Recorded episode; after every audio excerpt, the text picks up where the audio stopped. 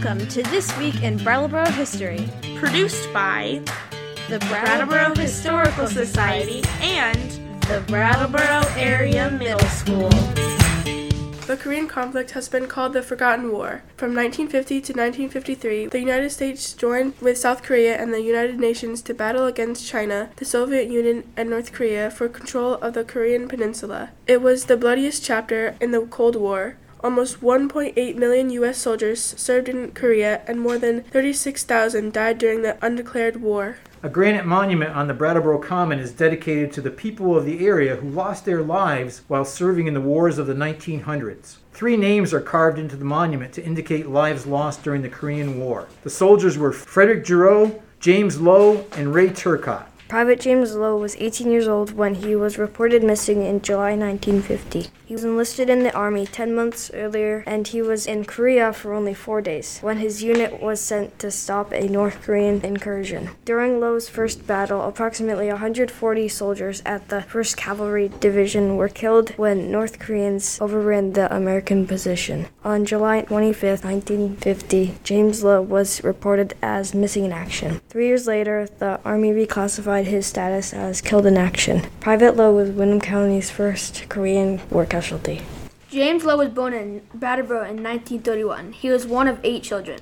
In his early years, James went to school in Dummerston and Westminster West and was a student at Brattleboro High School for a short time. Before he joined the Army, he worked on the family farm. Private Lowe's body was shipped home in December 1953 and he was buried in the Westminster West Village Cemetery. Captain Frederick Giroux was a decorated World War II veteran. When he was deployed to Korea, he had joined the Army in 1938 and served in Europe. During World War II, Giroux received the Distinguished Service Medal for heroism while fighting his way through France. After his World War II service, Giroux married Marie Renke and they had two daughters. In October 1950, Giroux landed in Korea and was captured in a battle a month later. He was held in a prisoner of war camp for the remainder of his life. In August 1953, word came to Brattleboro that Captain Giroux had died while in captivity. His body was returned in June 1955 and he was buried in Morningside Cemetery. His family later found that Frederick Giroux, a 15 year Army veteran, had been held in a North Korean POW camp for five months before dying of malnutrition and dysentery. A 1955 editorial in The Reformer said, His was the sacrifice that carried with it no quick death on the field of battle. His was the sacrifice that came at the end of a long period of imprisonment in the Red Prison camp in Korea. No one knows and none can imagine the trials he endured. He was a quiet sacrifice endured for his country and his ideals. Corporal Ray Turcotte enlisted in the Army when he was 17. He had attended Brattleboro's Academy School and joined the military in 1949. In February 1951, his father received a telegram informing him that his son had been killed in action after serving in Korea for seven months. Corporal Turcotte operated a Browning automatic rifle.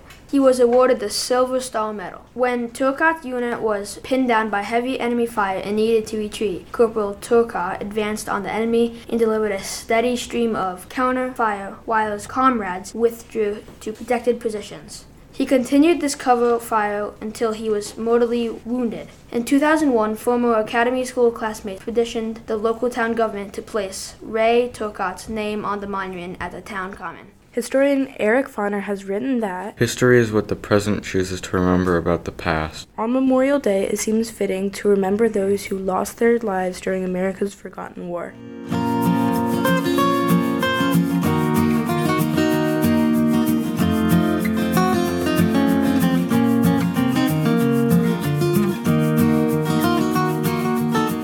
This week, we also choose to remember a young man who came to Brattleboro as a student teacher back in the fall of 1953. He was from the UVM Agricultural College and got a chance to practice his teaching skills in the agricultural program at Brattleboro High School during the 1953 54 school year. His name was Marshall Frizzell. Marshall grew up on a family farm in Woodstock, Vermont, and attended UVM on an Army ROTC scholarship. After college graduation in 1954, he served two years in Korea. Lieutenant Frizzell then went into the reserves and returned to Brattleboro to become the BHS Ag teacher. For the next three years, he taught at BHS and also served as advisor to the Future Farmers of America Club. He and his wife were also involved with the local 4 H club and coordinated youth activities with the Windham County Forester. In 1961, Marshall Frizzell left teaching and returned to active duty as an Army helicopter pilot. In 1966, he was serving in the Vietnam War when his helicopter collided with another helicopter in a pickup zone due to poor visibility during a dust storm. Captain Frizzell and two other soldiers died as a result of the collision. When Frizzell was working in Brattleboro, one of the many hands on projects completed by the FFA was the planting of a small stand of European larch trees on land that would become Living Memorial Park.